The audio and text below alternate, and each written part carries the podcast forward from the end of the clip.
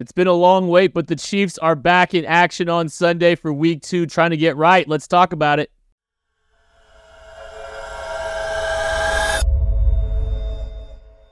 You are listening to KC Sports Network, proudly presented by Emprise Bank.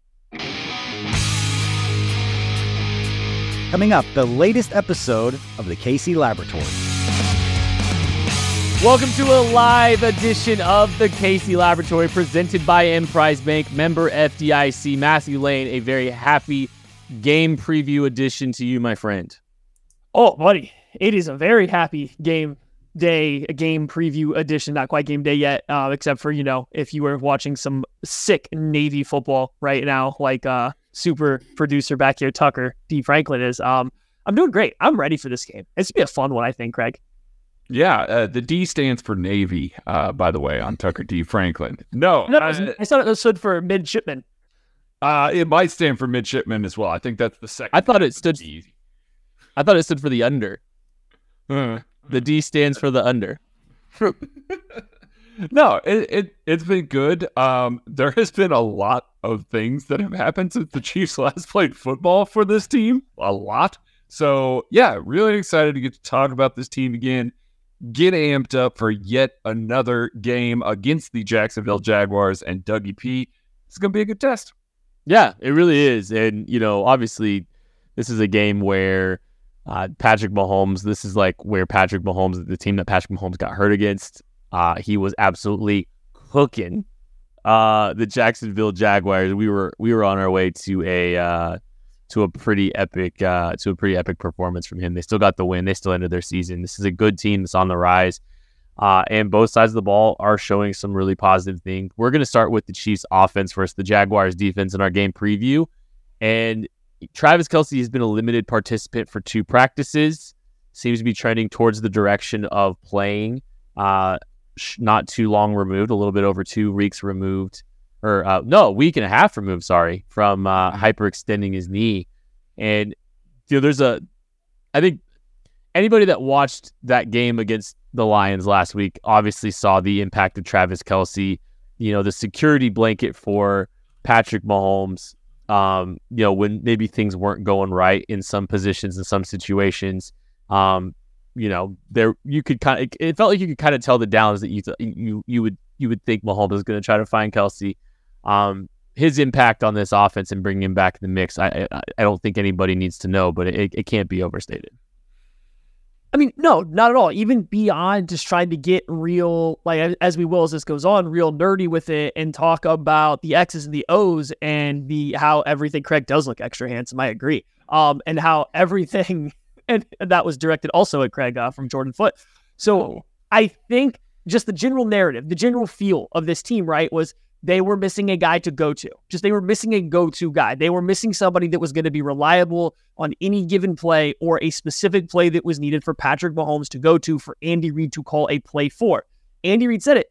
He felt that maybe he put Kadarius Toney in an unfair spot by calling so many plays where he was the go-to guy, where he was the first read, and the play worked.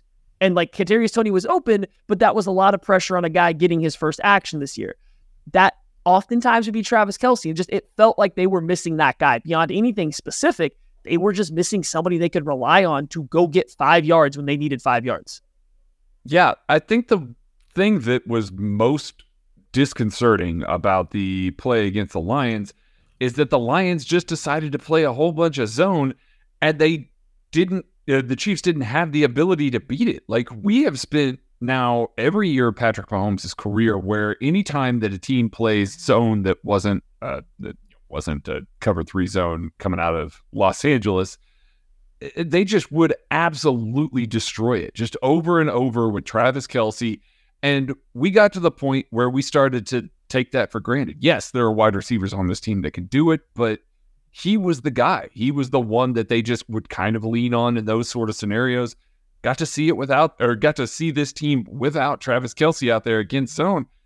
It was very, very, very difficult to watch. Now, Jacksonville Jaguars play a ton of zone and specifically a ton of cover three zone, a lot of cloud coverages. That's two deep safety splitting, you know, uh, two thirds of the field with one corner dropping to the other third. they are really leaning on that zone a lot. Travis Kelce can go. Like, I, I mean, we we know what he does to zone defense. We know what Patrick Mahomes does to zone defenses. I just think it, it, it is the entire engine of this offense and his ability to take the field this week will dictate how the Chiefs offense is going to play. If you had told me that the Lions played what it was like 70% zone, something crazy like that, and the Chiefs without Travis Kelce and all that, I would have been thrilled because like I would have rather seen this group of pass, pass catchers against a, a zone heavy scheme than against man. But you know the lack of consistency I think that you saw from the receiver position, and it doesn't need to be too belabored, right? Like there was a lot of inconsistencies, there was a lot of misses, um, lack of reading, lack of you know good leverage, you know running into each other, spacing. It was all just discombobulated at any given point. And, you know, I would have preferred zone a month ago if you'd asked me. Um, I hope the Jags play zone again, still, to be honest. yeah. I hope it's a zone heavy day. I, I want to see this team right back at it again.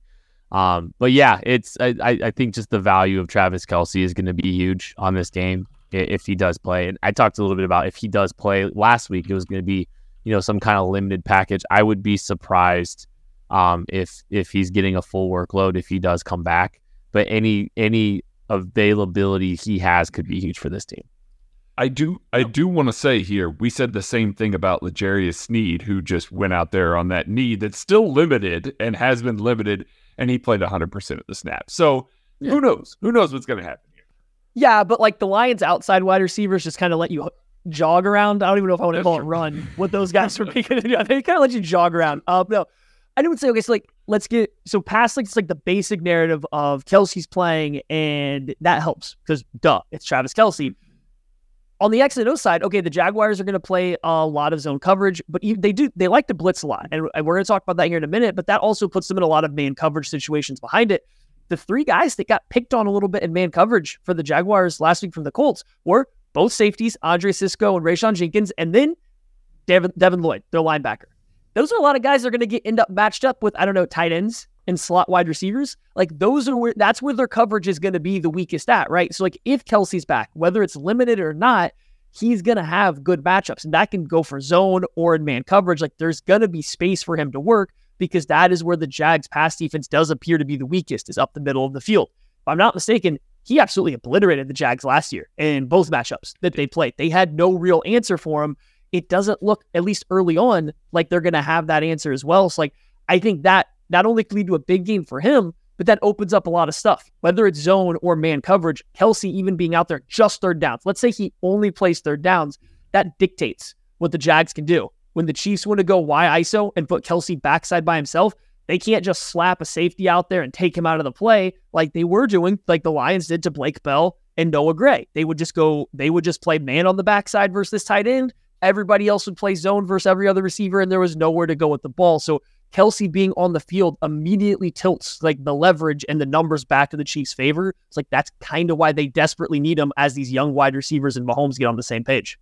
Maddie's player to watch is brought to you by Tickets for Life. oh, whoa, whoa.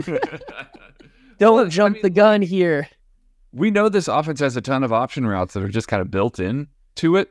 Andy Reid is not going to trust a whole bunch of young wide receivers to have full control over that. Neither does Patrick Mahomes.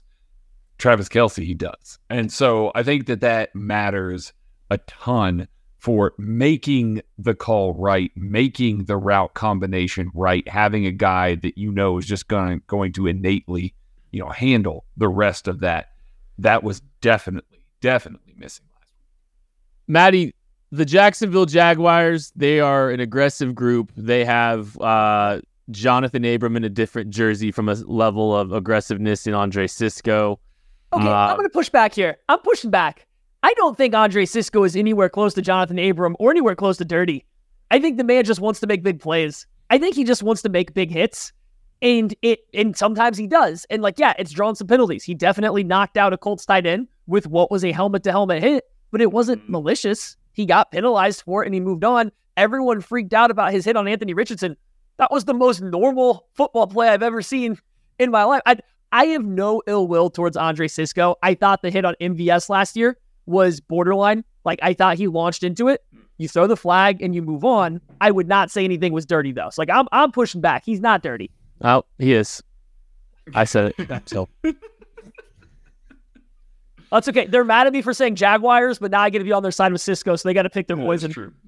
Jaguar. It's Jaguar this week. Jaguar. Oh gosh. Uh, anyways, let's talk about that aggressive secondary though. This is a group that is, you're right, making trying to make plays, trying to be aggressive downhill, all that good stuff. So, and it's hard to tell, right? It's hard to tell if it's because they went up against the Indianapolis Colts and a rookie and Anthony Richardson. So, like, it is a little bit hard to focus entirely just on one game, right? I don't want to make big sweeping statements based on this one game last week, but I think this carried over from last year too.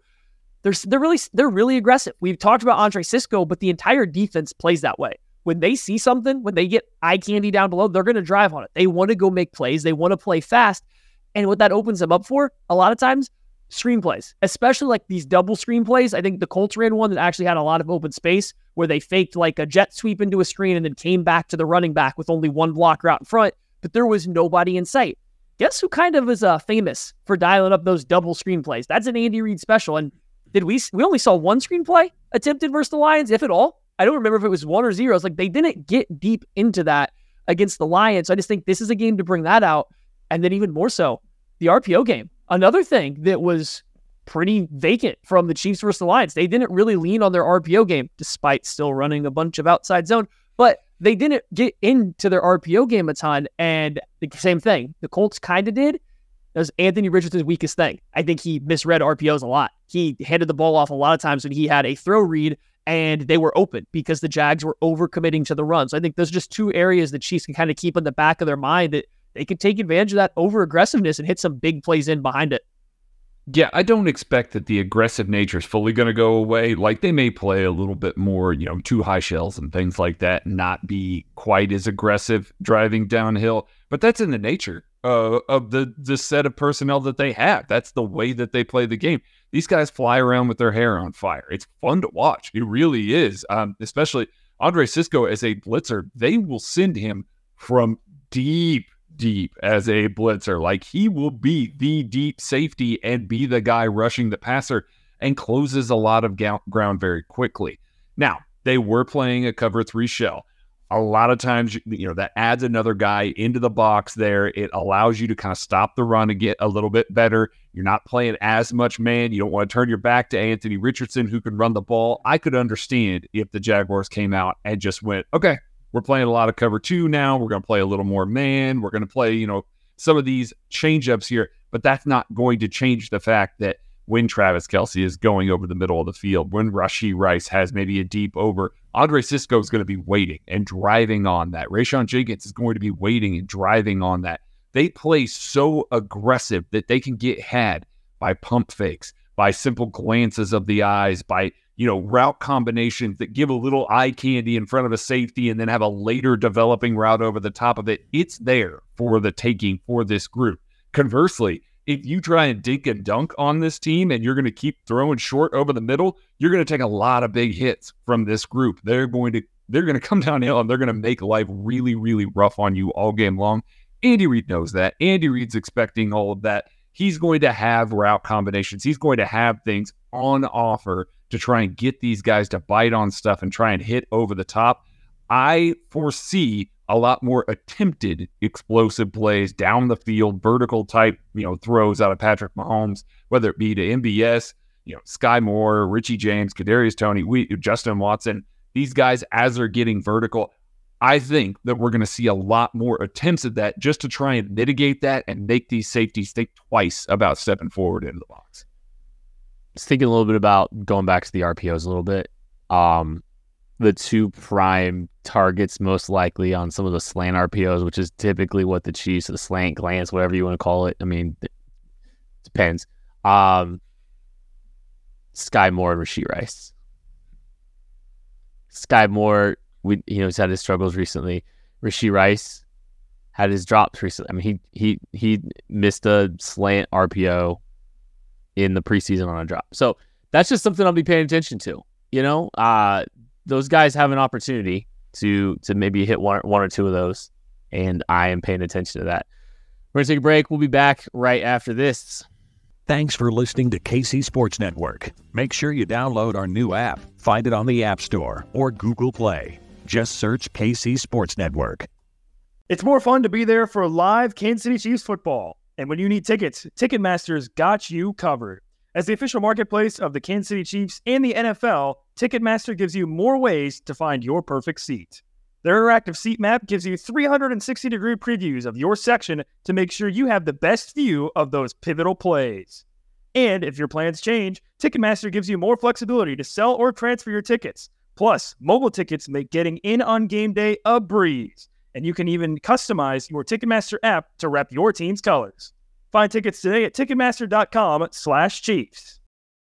Hey guys, it's Benny Heiss from Benny and the Bets. And when it comes to improving your golf performance, there is nothing quite like a PXG custom club fitting experience with a true PXG fitting specialist. This data driven fitting is going to help determine the right club heads, perfect loft, lie, and shafts to be able to completely transform and change your game and also lower your scores in the process. So, no matter your skill level, you can be fitted for PXG's flagship Gen 6 clubs they're designed to deliver incredible gains in distance, accuracy, and forgiveness. And for a limited time, you can use the code PXG75 when you sign up for a custom fit and get 75% off your fitting at pxg.com. Or you can give their store in Kansas City a call at 913 396 6100. We're driven by the search for better. But when it comes to hiring, the best way to search for a candidate isn't to search at all. Don't search match with Indeed. Indeed is your matching and hiring platform with over 350 million global monthly visitors, according to Indeed data, and a matching engine that helps you find quality candidates fast. Ditch the busy work. Use Indeed for scheduling, screening, and messaging so you can connect with candidates faster. Leveraging over 140 million qualifications and preferences every day, Indeed's matching engine is constantly learning from your preferences so the more you use Indeed, the better it gets. Join more than 3.5 million businesses worldwide that use Indeed to hire great talent fast. And listeners of this show will get a $75 sponsored job credit to get your jobs more visibility at Indeed.com slash BlueWire. Just go to Indeed.com slash BlueWire right now and support our show by saying that you heard about Indeed on this podcast. That's Indeed.com slash BlueWire. Terms and conditions apply. Need to hire? You need Indeed. Another day is here, and you're ready for it. What to wear? Check. Breakfast, lunch, and dinner? Check. Planning for what's next and how to save for it? That's where Bank of America can help. For your financial to-dos, Bank of America has experts ready to help get you closer to your goals. Get started at one of our local financial centers or 24-7 in our mobile banking app. Find a location near you at bankofamerica.com slash talk to us. What would you like the power to do? Mobile banking requires downloading the app and is only available for select devices. Message and data rates may apply. Bank of America and a member FDIC. Thank you to everyone that is hanging out with us tonight. We genuinely appreciate your support of, K- uh, support of KC Sports Network. It means a lot. Uh, we had more offensive storyline to watch. Uh, these new tackles, uh, potentially having to deal with a little bit of blitz in here. Uh, what what say you, Matthew? Yeah, it's the same concept as I don't want to read too far into what the Jags did against the Colts. It's a rookie quarterback, a bad offensive line, etc. They blitzed like 35% of the snaps though. They were sending pressure and they were sending it a lot. They were making the Colts offensive line that wasn't good last year pick it up, sort it out, and making Anthony Richardson kind of get rid of the ball or make a decision quickly to force, you know, a mistake. And he did eventually end up making one, but it wasn't like they were absolutely destroying what the Colts are trying to do. It just it came down to Anthony Richardson was getting locked into one half of the field because that was their game plan. And a lot of times it was the wrong side of the field, or he just didn't get through it quick enough. So against the Chiefs, if this pressure is picked up even better or even just as well as the Colts did, I think there might be a lot of gaps behind it. So I'm interested to see kind of what how the uh, how the Jags approach the blitz aspect. And do you go back to blitzing like they did in Week One, or was that just something to throw off what the Chiefs have to look at, a game specific thing? Because we all know that you don't usually want to blitz Mahomes in the pocket or anything like that. Yeah, you you don't if you can avoid it, uh, especially you know like in the playoffs. Uh, we didn't see it quite as much as maybe we did in the regular season. Not any team, you know, uh, teams make those adjustments there. Do they try and heat up these new tackles? Do they try and, you know, kind of test the communication on some of these, you know, hot routes for Patrick Mahomes? I I don't know. But I do want to take this second right here to say that Chris Collinsworth is a narc. what is happening here? What, what what what is happening here? I, I really do appreciate that Jesse Newell K- KC Star went and talked to Jawaan Taylor, got his input on this. Jawaan Taylor said all the right things. Said, "Yeah, I was probably lining up too deep. Yeah, I need to make some adjustments to that." But then kind of dug it in a little bit. And he's like, "But I've done that my whole career." That's right, Jawaan. You have as has everybody. All of these offensive tackles all over the league. And Chris Collinsworth, because they had Aidan Hutchinson's family sitting in the stands and they had clips that they wanted to get to, made it a point to call Jawaan Taylor out over and over and over again. What a narc. Jawaan Taylor's going to come out. He's going to handle business against his own team. He's going to line up appropriately all game long because they've got a whole bunch of eyes on him. I just, man, that ticked me off today when I when I saw the the NFL, you know, refereeing association comes out and says paying a lot closer attention to this now. It's like, where have you been the last seven years when everybody's Hey. been doing this? Real quick, listen. The Eagles are playing right now on Thursday Night Football. I was watching before we started. Lane Johnson is noticeably not getting off the line quite as fast as he was all of last year and last week. Now, I'm not saying it means anything, but it could be the same thing. He- they said there was a a video of players examples of doing it, including Taylor and others. I can almost guarantee Lane Johnson's one of these others because he oh, was very good at the uh, pre-snap get off action that everybody was doing. I just I noticed it before we jumped on here that it was noticeably slower. So like I wonder if he was informed that he was also in the video package. I don't care about the snap get off. They're not going to call those false starts. Just align properly, you're good to go. And honestly, I think that will help Taylor even more. Not Taylor. It'll help Trey Smith. It'll help Trey Smith if Jawaan Oh, Taylor's yeah. not quite as deep getting off that fast because he left Trey Smith with a lot of ground to cover sometimes. Sorry, kid. Craig's player to watch is brought to you by Tickets for Less. No, um, it, yeah, narc. just just be I mean, blitz, blitz or no blitz. This is a, a good pairing of edge rushers that this tackle's gonna tackle group's gonna get challenged with too. Josh Allen, uh, that Josh Allen, uh, and uh, and Travon Walker. Both are going to present problems for this team that they're gonna have to deal with just without a blitz. So that is a good pairing of edge rushers. Uh, and it's a big challenge for them. And I mean, I, I felt pretty good about the pass or the, pass protection. I know there's some metrics that don't love it. I think it's because Mahomes was holding the ball freakishly long because all the receivers weren't doing what they're supposed to be doing. Uh, but uh, yeah, I think this is a really, really big challenge for both sides uh, of the tackles uh, at any given time because this is a good group. Players to watch is brought to you by Tickets for Less. Use promo code KCSN to get the best discount available on Tickets for Less at any given time using that code. You are guaranteed the best rate when you use promo code KCSN at ticketsforless.com. Craig, who's your player to watch on the offensive side of the ball?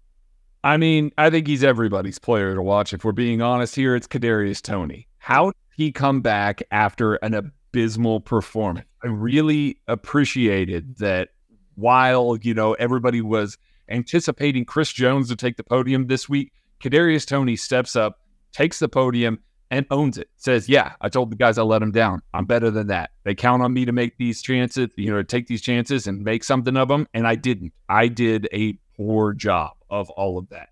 Kadarius Toney has kind of fallen down the ranks in a lot of people's eyes uh, throughout this offseason here. I think all it's really going to take is one good performance to kind of get everybody back to the point where it's like, oh, okay, that's the guy that we expected. That's the guy that we want. Even if it is some manufactured touches, even if it is some of the stuff that we've seen in the past, you know, for guys like Mecole Hardman or things like that, that's fine. Get him on the field, get the confidence up, get the ball in his hands because he is electric with it in his hands. But I do want to see how he reacts as a wide receiver to what's going to happen out there, the chirping that's going to happen at, after the bad game that he had last week. The wide receiver I came away most excited about for the Chiefs was Rashee Rice. I am really excited about his outlook. I think he did some really nice things early on in the game, specifically. Uh, his touchdown, I think, was a little bit of improvisation, work into space on the back line and finding it and, and, and being rewarded with a touchdown. I know he's had the drop issues, but I also watch him as a player. I believe he is he's the he's the ceiling. He's the guy that can present the ceiling for this offensive receiver room. Uh, I'm I'm I was very encouraged. I want to see him in more packages. I hope they get him involved a little bit more. And like I said, we talked a little bit earlier. He's a guy that could be a benefactor of you know if they're running any slant or glance RPOs. He's one of the guys I think that could really be the benefactor. He struggled with a couple of those those slant routes early, you know, in in train or in the preseason. He dropped two different ones in two different games. Uh, I want to see if he gets those opportunities and how he maximizes those give me Rashee Rice as my player to watch. Yeah, no, and they came back to him and he caught some. So like they used him a lot as that in the preseason. And I think you guys both using both these wide receivers, I think it's perfect because I wanted to, I forgot about this part during the uh, RPO section. You mentioned the, the slant flat RPO, right? And I think that's good. That has a chance for a bigger play, but I think it does put a little bit of pressure on the receivers because they have to catch a hotter pass on the move. We've seen Sky Moore drop one that was a little behind him. We've seen Rice drop a couple of them throughout the preseason and stuff like that just get back to their stick RPO. Just get some hitches and get some easy stuff. You want to build confidence over two receivers that maybe had up and down performances last week or mostly down in like Toney's case. Throw him some, just some hitches on RPOs. Clear out the linebacker. Let him just settle down, square up to a football. It's coming right at his numbers and catch it. Same for Rice. Like give them an easy pass to catch. I think you can work those in there too. And I like that the Chiefs brought back that that was like a staple in 2018 and a little bit in 19 and they moved away from the hitches and the stick routes and went to the slant flat. I like that they bring it back a little bit. So I want to see that. My player to watch, we did talk about him a little bit though. Jawaan Taylor. Uh, he's targeted. He got targeted by Chris Collinsworth. He got targeted by Collinsworth. He got targeted by the NFL. He got targeted by a narc. Like everyone's talking about Jawaan Taylor in a negative light, despite him playing an absolute excellent, excellent game. Um, so now he's going up against Josh Allen and Travon Walker. Josh Allen had a great week last week working up against the Colts. He moves around. He kind of has the physical tools that can give Jawaan Taylor a little bit of trouble because he can transfer his speed to a power a little bit. So I'm interested to see how that matchup goes. I'm looking for Taylor to come out and kind of pitch a shutout essentially again. He gave up two pressures, I believe, last week, both to Aidan Hutchinson, and they were borderline. So, like, can he repeat that against another quality pass rush? I, I, think he can. So I'm intrigued to see what he can do. And oh, yeah, shout out Travis Kelce. Keep your eyes on Big 8 7 coming back. We weren't about to get out of this section without that one, Ken. there it is.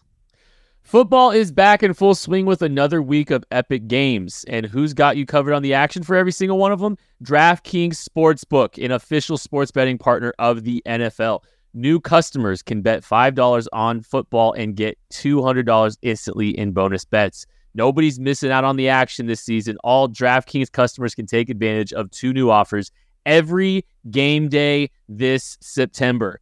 Get in on the NFL two uh, Week Two action with DraftKings Sportsbook. Download the app now and use code KCSN to sign up. New customers can bet just five dollars and take home two hundred dollars instantly in bonus bets. Only on DraftKings Sportsbook with code KCSN.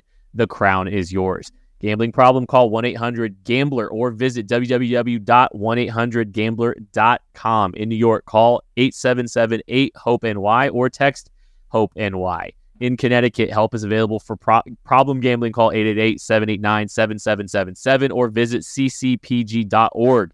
Please play responsibly on behalf of Boot Hill Casino and Resort. 21 and older age varies by jurisdiction. Void in Ontario. See sportsbook.draftkings.com slash football terms for eligibility terms and responsible gaming resources. Bonus bets expire seven days after issuance. Eligibil- eligibility and deposit restrictions apply. Let's talk about the defense. Trevor Lawrence, I thought, played a very good game. Uh, he th- had some extremely special throws that I think a lot of people have seen, and they've made their rounds here on social media. Um, but he wasn't susceptible. He wasn't perfect, and pressure could get to him a little bit. Craig.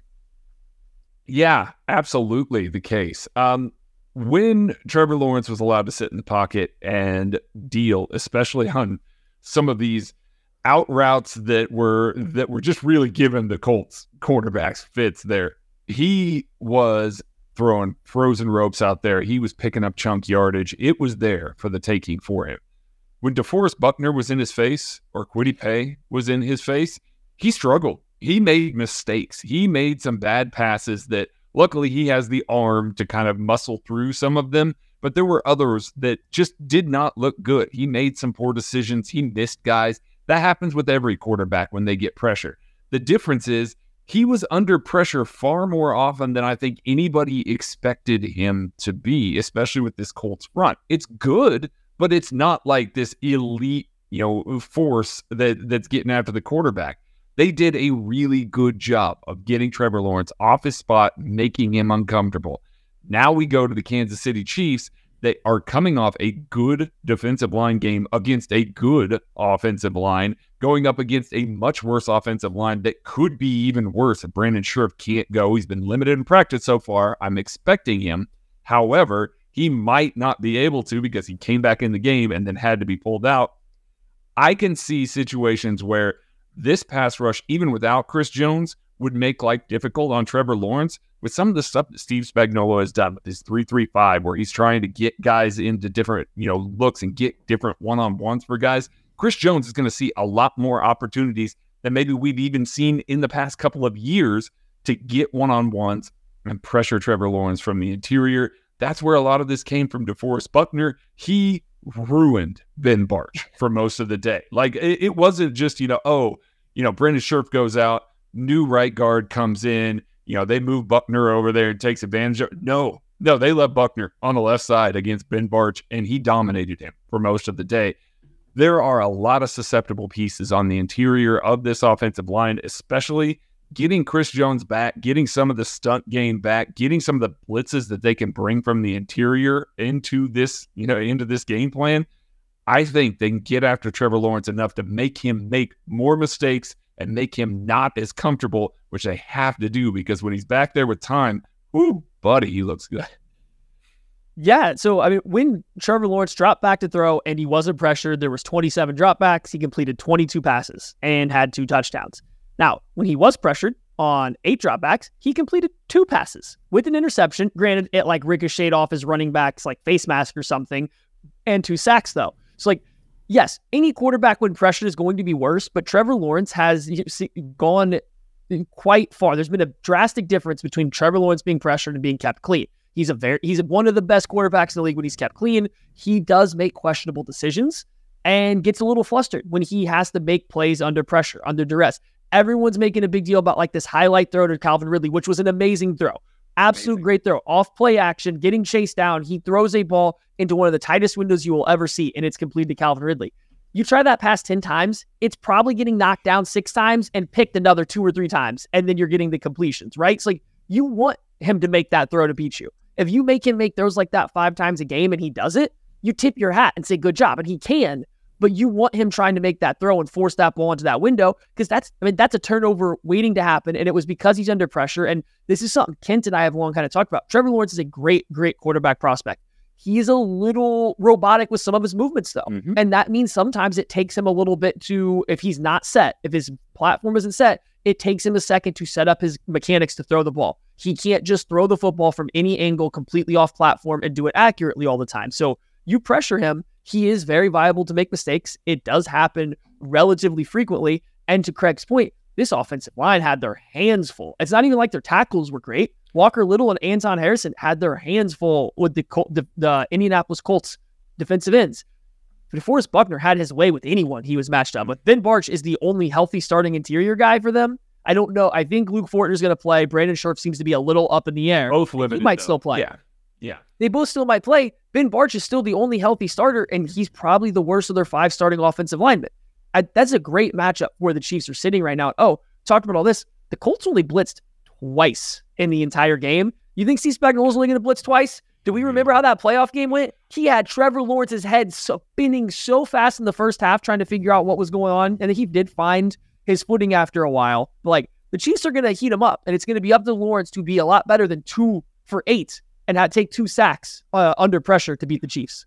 The hilarious part is you say that they blitzed twice. I, I know exactly both of them. Like they stick out because those guys were running free, right? And Trevor yeah. Lawrence is like, I mean, they were crazy effective. So yeah, DeForest Buckner, uh, he had a good game. He had a good game. So I, uh, yeah, maybe I don't know. I don't know if anybody's going to play or watch. We'll see. Uh, Jacks have Jacksonville has some weapons. Uh, they have some. I mean, they have some very specific skill sets too that play very well within that offense. Doug Pederson is a great play caller. Um, it is a group that can hurt you. Um, how do you defend what Jacksonville has cooking for them? Craig. I mean, if you can't get Trevor off the spot, it's going to be a long day. Uh, Christian Kirk showed, you know, basically why they gave him all that money throughout the playoffs. You know, last year he was he was so What a 180 on that contract the entire world had to do. Holy cow! Yeah, everybody can eat crow on the fact that that they paid him all that money. He was excellent, but I mean, he looked good once again. You know, in week one, he did a lot of positive things over there. I I, I think that the one that everybody kind of is remarking on is Calvin Ridley looked excellent. Like he really does. He doesn't look like a guy that missed any time. You know, was out of football for a year. He really gelled with this offense really, really well. And oh yeah, Zay Jones is just out here making one-handed catches in the end zone on a, on an excellently thrown ball as What else is new? like. I mean, it's Zay's kind of sneaky. Like like Zay's not like the most well-rounded player, but he has some sneaky good moments. I'm Yes, just saying. does. He's Just Brandon Lloyd. He's the Brandon Lloyd of this generation. I the like highlight plays are great, and everything in between, you're just like, I, I guess. Yeah. I mean, they've got guys like they've got other guys. Jamal Agnew has has juice, like a ton of juice.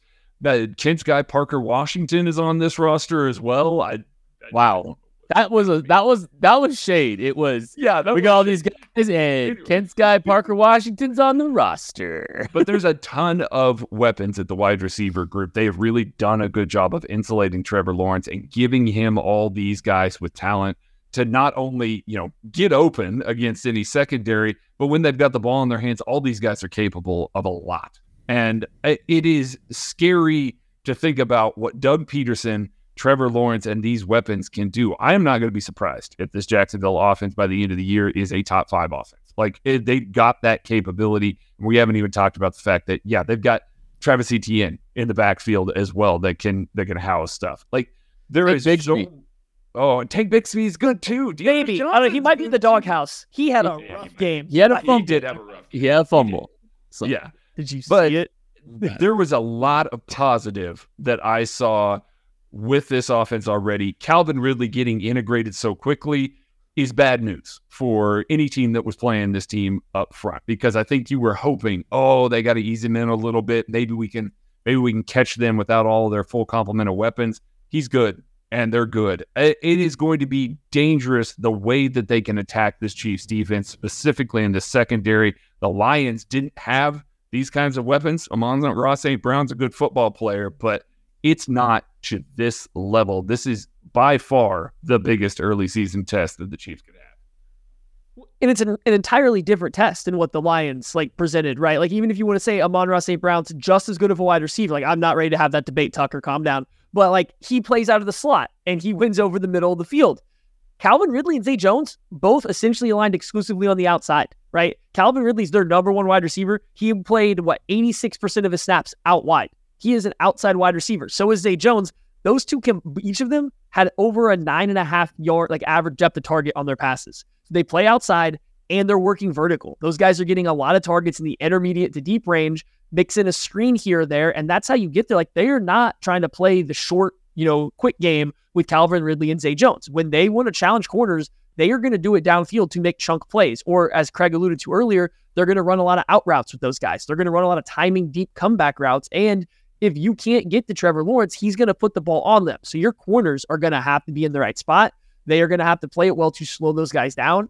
Christian Kirk, Evan Engram didn't get used a lot last week uh, in the game against the Colts. I think that they will probably have to play a lot bigger role in this game. You probably want to attack the Chiefs a little bit over the middle of the field with your passing attack. That is usually when they seem to struggle the most to slow teams down. So I do have you know my eyes on those guys to have a bounce back game, but it's a big challenge in the secondary. How do you slow down these vertical paced wide receivers that are going to try to win on the outside with a good quarterback? I mean, we talked about it. The answer is you pressure Trevor Lawrence. As that game went on versus the Colts, they went from pushing the ball downfield and outside to a lot of quick game because they couldn't do a traditional drop back. They had to go under center and run play action to get a deep pass after like the first quarter ended. They had to. So like that's something the pressure is going to help, but like these corners are going to be challenged. They will throw up contested catch chances. They will throw the ball to tight windows. What does L'Jarius Sneed, Josh Williams, Trent McDuffie when he's on the outside? What did they do here? I wonder if we get a lot of just like mixed coverage and stuff from Spags again, a lot of mixing stuff up. Little man, little zone. Trevor can be got. You want to show him a little bit of man. You want to show him that it's going to be quarters. And then you would said it earlier, play some cloud coverage where you get a corner that can drop under something. Like, I think you're going to have to mix stuff up, change the picture on them because they will try to fit the ball in tight windows down the outside. I love it. And yeah, I think just if it's a if, if it's a seven on seven game, Trevor Lawrence is going to absolutely pick you apart. Oh, so just Yeah. getting him to hold and reset for a beat, you know, getting him off his spot just a little bit can can present variables that may impact him different than Patrick Mahomes can. And this isn't a slight on Trevor Lawrence at all. This is just like I mean, it's Patrick Mahomes. But yeah, no, and I, I think that's I think yeah, mixing some things up, make a young guy, make a young kid think a little bit. Uh, you know, he's still learning, he's still getting a lot thrown at him. And Steve Spagnuolo is the exact kind of guy that might want to throw some stuff at him. Uh, horizontal stretch in this offense. So it's a valuable asset to this team. They got some speed to get on the edge.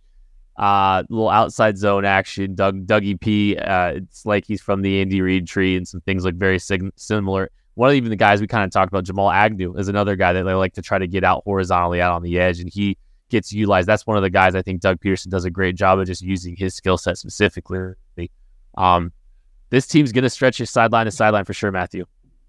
Well, yeah, because we talked about it. The offensive line ain't great, right? You, wh- why would you want to load up behind this interior offensive line that I mean isn't operating, you know, at one hundred percent health, but also isn't moving bodies like crazy? So they are. They're going to use the speed of Travis Etienne. They're going to use the creativity of Doug Pederson, and then you know the athleticism of Jamal Agnew. They will try to pre- they will try to bring the ball around the edges if they need to. We saw it in the playoff game last year. They'll throw a bunch of screens. They will throw eight screens on a drive and just call it the run game if they need to. It's like they want to put these athletes out in space. They are clearly like a better or a more explosive rushing team to the outside. I believe it was in the game against the uh, Chiefs last year. They averaged like almost double the yards per carry when they were going to the tackles or outside. They kind of had similar success against the Indianapolis Colts. I believe running off the left side, Travis Etienne had like over nine yards or around nine yards per carry running wide to the left that is where they kind of make their make their money trying to get in the run game. It's using that speed, stretching stuff out, letting an athlete like Etienne or Agnew on misdirection stuff create and open up. And I thought last year, I thought Nick Bolton, Willie Gay, I thought the Chiefs struggled a little bit to keep up. They struggled to get out there and contain it. I wonder what it'll look like this time. You can't always rely on your defensive ends to make that play every single time, especially when you're going to be going to be losing Frank Clark, you're going to be losing Carlos Dunlap, two guys that were on this team last year in this role that aren't there, and relying on Karlaftis and Danna and a rook and rookies and rotational guys to go out there and do that job. So like the Chiefs got to be ready. They got to have some answers to stop this kind of horizontal stretch action, whether it's screens or outside runs. I uh, Trevor Lawrence threw 10 passes at or behind the line of scrimmage this week. Like that is a lot. That is a lot. And on top of that, per NFL Next Gen stats, he had the second fastest time to throw in the league, 2.43 seconds, just behind Dak Prescott. They don't want him sitting back there in the pocket. They don't want this pass rush getting to him. They want to get the ball out wide to the playmakers, like Maddie was saying. Throw a bunch of bubble screens, throw a bunch of stuff out in space, and say, all right, let's let your CBs come up and try and make tackles against our, you know, our bigger wide receivers or Evan Engram if he's out there or you know wh- whoever the case may be out there blocking for this team.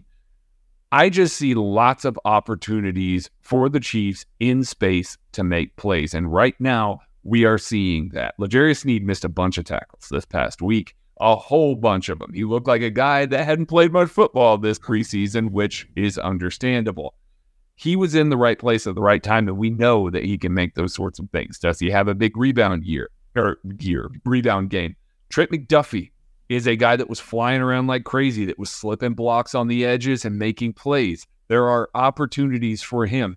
There is a way for this team to stay ahead of the sticks and reduce the big playability that can come from this because that's where it's going to come from. Travis Etienne off the edge, Jamal Agnew in space. Yes, we're going to look at these things, you know, these smash concepts that they're going to run where they're going to have this corner route where they hitch underneath and Trevor Lawrence is going to be able to kind of slide it in where they need to. But it's not going to be to the same effect as some of these kind of nickel and dime, get the ball out quickly, don't allow the pass rush to get home things that really impact the game more for this front. You know, you tee up blitzes, you tee up all these things as a defensive coordinator the ball's getting out immediately to the wings, it doesn't matter. It doesn't matter what you're bringing unless you can get a defensive end upfield that can beat a cut block, like George Karlaftis did last week, to his credit. But it really, it just gives your defense so much more trouble trying to chase all that stuff down. I expect a ton of it, especially if they don't have a guy like Drue Tranquill on the edge that they've been using a little bit more in week one here. Players to watch time. It is presented by Tickets for Less. Reminder promo code KCSN will give you the best discount available on Tickets for Less. That's Ticket for Less. Ticketsforless.com. Promo code KCSN. Best available discount that they have. Uh, I'm first, and I'm.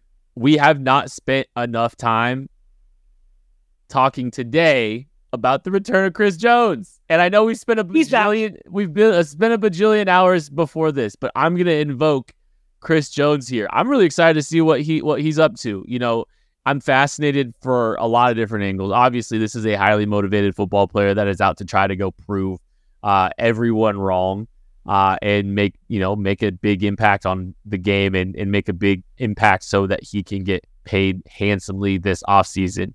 Um, I'm curious the snap count. I'm curious how many plays he steps and is able to play, and I'm curious if he's rusty and how much he's able to to impact this game. I think, you know, uh, it sounded like you know Spags didn't want to put a number on how many snaps he's going to be playing. I'm fascinated to see what their plans for him. Is he a package player? Are they going to just let him get out there and go and do his thing? Um, it's going to be interesting, and so I think he's going to make an impact on this game for sure in some capacity. Um, I mean, duh. He's one of the best interior defensive players in all of football. But how big of an impact is it? I'm I'm very curious. So Chris Jones is my guy to watch. My guy to watch, which I believe I stole from Maddie, is Trent McDuffie himself. I talked about him, you know, tackling in space. He really was terrific against the Detroit Lions. He was in the hip pocket of all those wide receivers. This is obviously a step up in quality of wide receiver, but I'm looking for him to make a play on the ball on some of these bubble screens. Trevor, uh, Trevor Lawrence is very good at getting the ball out of the wings really, really rapidly. Trent McDuffie, though, has just shown this extra little bit of burst in his game lately. This extra little bit of you know football IQ and ability to detect things and ability to kind of be in the right place at the right time. I foresee Trent McDuffie jumping one of these, really making things difficult. I don't know if he's going to pick it off, but he's going to get his hands on it and he's going to make Trevor Lawrence think about it. I can see scenarios where Steve Spagnuolo or Dave Merritt says, "Hey, just go for it. Just try and jump it. We're gonna we're going to shade somebody over to that side. If they throw it, we're going to offer you some protection. Go. Make them think twice about throwing that as often as they could. I think Trent McDuffie makes a big play, and I think it could be as big as taking one of those and housing it himself. You did steal that. Um, I think he was gonna jump a jump a slant route towards the end of the game that Justin ah. Reid knocked down the line of scrimmage. Um, he I, that could have been a house call too. That he was all over that. I was that ball was late. He was there. Um, anyway, yes, I was going to take Trent McDuffie. I think it's a big matchup. Whether he's on Kirk in the slot or they keep him outside as they cycle guys in the slot and have him on Ridley. Like I think that's he is the guy to watch. He might be taking the torch from Sneed as like the the best DB on on the Chiefs second the Chiefs secondary, and it might be coming quicker than we want it to. I think. Um, my player to watch in a mad scramble, we're going to go with Drue Tranquill. Um, he only played 14 snaps against the Lions, but they were a solid 14 snaps, right? Like he came in and played Mike uh, while Nick Bolton, I think, got a series off. Maybe he was a little dinged up or something, but he came in and played Mike. He rotated in at various times throughout the game. I thought he always looked good. He plays downhill very quick. Like you noticeably see a guy like Willie Gay or Leo Chenal are attacking because that's what they do. They just want to attack. It looks like Tranquill actually reads it out before he goes, but he's still getting forward quickly. He's a little bit faster, I think, than Nick Bolton on the trigger to attack the line of scrimmage, but without just attack reading it out. So like I like that. And then you put his athleticism, his ability to actually get out to the sideline against this Jags team that I do think is going to try to stretch them out vertically. I think this is a chance where he plays a few more snaps this week and makes a little more sense to not play as much heavy personnel and get Tranquill out there with Nick Bolton and the nickel a little bit more. Craig wrote a fantastic article on the KCSN Substack about how the Chiefs utilized the 335 a little bit more frequently. Only four snaps, but still, four snaps is not nothing. And Drue Tranquill was involved in all four of them. That was at each my So do we get more of those reps? Do we get more time with three uh, defensive linemen and three linebackers of Tranquill on the field? So I think this could be a big game for him to see an uptick in snaps, especially given the matchup. Remember, promo code KCSN at ticketsforless.com. It will give you the biggest discount available on the site. All right, prediction time, folks. Craig Stouts, what say you? This is going to be a very tight game. I feel like this is going to be pretty back and forth because the Indianapolis Colts defense played really well against Trevor Lawrence, and it didn't matter. Like they even they even put up points of their own on a play that they thought were dead. It just didn't matter. I think there's going to be a more orchestrated plan by Steve Spagnuolo. I think we're going to see a little bit more blitzing out of Steve Spagnuolo that's going to force Trevor Lawrence off of his spot a little bit more. And I don't think it's going to click quite as much. I think he's going to come a little bit farther back down to earth this week. Conversely, Travis Kelce being back in this offense, the Chiefs are going to force feed Kadarius Toney some of these manufactured touches to get his confidence up. I think the Chiefs are going to move the ball just fine on offense here, especially since this secondary, if they play as aggressive as they did in week one, can be hacked over the top. So I think that this is going to be a little lower scoring game than I'm talking it up here, but I think the Chiefs eke out a victory, get a late touchdown here to end up winning this thing 28 to 21 and cover the spread, but it's going to be back and forth for most of the day. Is it me next? Sorry, it's me next. I didn't know. Always has. I didn't know that. Yeah. I didn't had no idea. Um, right there on the rundown. This is my favorite bit. The the what? Okay. Um, I said last week that I thought it was going to be a high scoring affair. It absolutely was not between the Chiefs and the Lions. I'm going back to the well. I think it's another high scoring affair. I think the Chiefs offense has a little bit to prove. You know, they've been not a laughing stock, but they got a lot of criticism. Everyone's talked about them. We've talked about Jawaan Taylor has a target on his back. Kadarius Toney has a target on his hands. Well, needs a target on his hands. I don't know. Um, the other receivers are struggling to make a huge impact. Maybe Travis Kelce's back. Maybe he's not. A lot of criticism coming out. Offense gets it in gear for this game. I don't want to say it's a must win game because it is just week two. It's not technically within the division, but it is in the right? So, like, you want to get this win. You don't want to have the Jags sitting there at 2 and 0 with a win over you when you were competing for exactly one bye week and home field advantage. So, they would like to win. I think the offense turns it around. While I do have faith this defense is better, when the offense starts scoring against another high flying offense, we've seen it, you know, year in, year out, the uh, defense doesn't slack off but they start giving up a few more plays. And it seems like other offenses give their best foot forward. I think it's a high scoring affair. I think the Chiefs get timely stops on defense, but it doesn't look as pretty as it did last week against the Lions. I have the Chiefs winning 34 to 31. Close game, but the Chiefs pull it out in the end. So I think this group has definitely been challenged. They've heard everything. They feel everything. They know everything that they that happened 10 days ago. And I think there's some groups that are going to take this very personally obviously I think the receiver group is going to take it personally. They're going to feel a sense of, um, you know, they're, they're going to show some pride and a desire to get right back on the horse. I think Mahomes, you know, he's been pretty blunt about some things here too. And I think it was a, it was tough sledding for him to navigate that game. Like I said, I think he managed it decently well. I think he handled things, you know, pretty well, all things considered. But definitely dealing with some of the inconsistencies of the receiver room wore on him very clearly. Um, I think this. I, I think just him feeling more confident and knowing what he needs to do is going to go a long way in helping this offense kind of get pushed out of this thing. You know, I don't see. You know, the receivers might make the same mistake twice here or there. Patrick Mahomes isn't. That is something that's been a common theme. He's going to respond, and just him responding differently in some of these moments, and some of these plays, and feeling like he got some of those back, I think will go a long way in in this team moving the, moving the ball a little bit better. And oh, by the way, that Travis Kelce guy. So I have them putting up a lot of points. I have them, you know, with a strong with a strong rebound game against a good football team. I'm going to go 34-27. Chiefs win, get back on the horse, back in the win column, and let's get rolling against an AFC opponent. That is going to do it for the KC Laboratory. Thank you all so much for listening. We appreciate you. We'll catch you later. Watch that Kelce cat. Everyone is talking about magnesium. It's all you hear about. But why? What do we know about magnesium?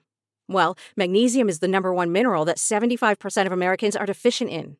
If you are a woman over 35, magnesium will help you rediscover balance, energy, and vitality. Magnesium supports more than 300 enzymatic reactions in your body, including those involved in hormonal balance. From functional medicine doctors to mental well being and female hormone experts, we all know that magnesium is the one mineral to improve all aspects of well being and health. But which one? Magnesium Breakthrough from Bioptimizers, the trusted choice recommended by leading experts with seven best absorbed forms of magnesium to ensure your body receives the support it needs for overall well being. Go to bioptimizers.com slash balance today and use code BALANCE10 for 10% off. Support your journey to wellness at B-I-O-P-T-I-M-I-Z-E-R-S dot com forward slash balance. Magnesium Breakthrough from Bioptimizers, your foundation to optimal health and vitality.